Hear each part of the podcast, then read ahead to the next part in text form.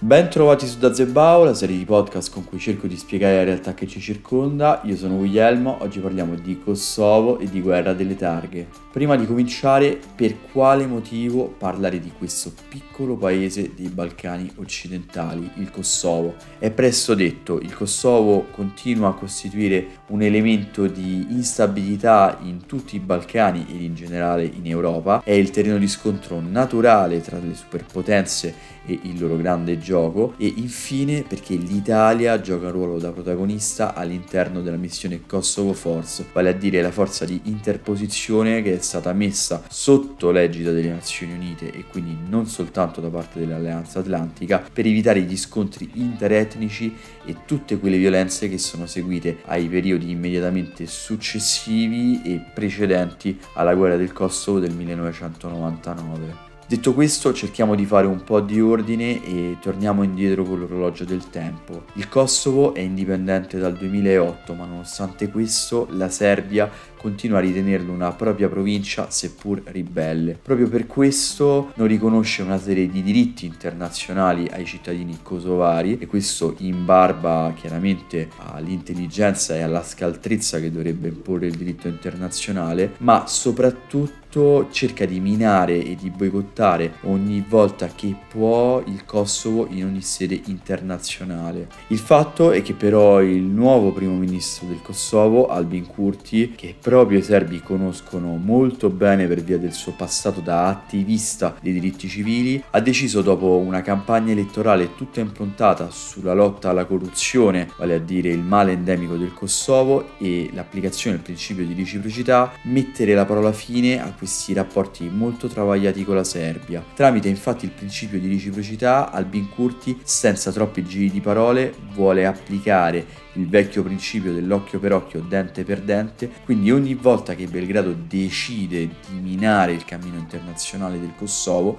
riceverà senza troppi problemi e senza troppi giri di parole lo stesso trattamento. Erano in molti che pensavano fino a qualche mese fa però che questo fosse uno spauracchio agitato da Albin Curti, mentre nessuno si aspettava che fosse veramente in grado di ordire un boicottaggio ai sistemi ai livelli più alti, così copiando una misura che è già presente in Serbia, vale a dire la necessità per i cittadini kosovari di dovere comprare una targa provvisoria qualora si dovessero recare in Serbia, Curti ha fatto lo stesso all'interno del Kosovo, soltanto nei confronti dei serbi. Così i serbi che vivono in Kosovo e o che devono rientrare in Kosovo o che vogliono entrare solo in Kosovo per turismo dovevano comprare una targa provvisoria al modico prezzo di 5 euro, una misura prontamente rigettata dalla Serbia che ha iniziato a fare il vittimismo degno di miglior causa sugli accordi di Bruxelles, vale a dire la prima bozza di accordo trovata tra Unione Europea, Kosovo e Serbia nel lontano 2013,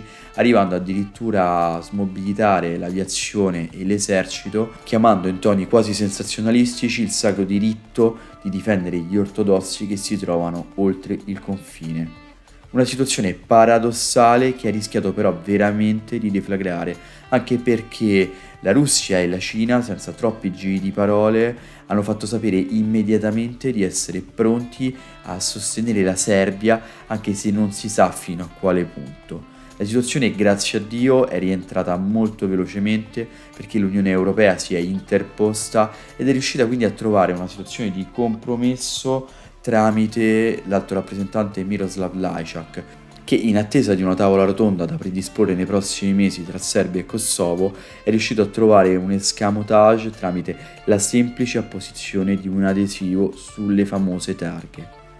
Guerra delle targhe disinnescata, pericolo rientrato, anche se bisogna iniziare a riflettere veramente su quale futuro voglia avere l'Unione Europea e come voglia poter condizionare i propri vicini. Del resto non è un mistero, ma la politica estera dell'Unione e la politica estera degli Stati Uniti vanno su due piani differenti. E questo deve essere chiaro non solo ai nostri ministri degli esteri, ma in generale a tutta la politica italiana ed europea, anche perché gli Stati Uniti hanno dimostrato nel corso degli ultimi mesi di volersi sempre di più disimpegnare nei confronti delle dinamiche del vecchio continente, anche se chiaramente cercheranno sempre in maniera molto opportunistica di tenere sotto pressione la Russia, soprattutto a partire dai Balcani,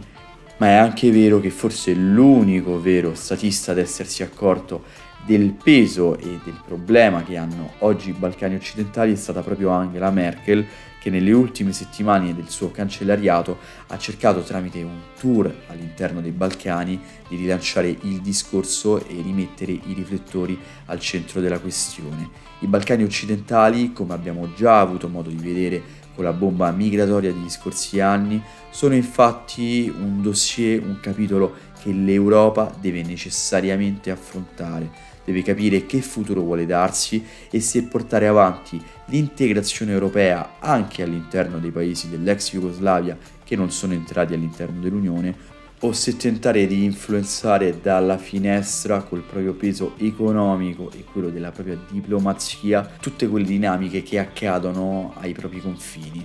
La fine dell'eccezionalismo americano impone infatti una visione di realpolitik senza precedenti.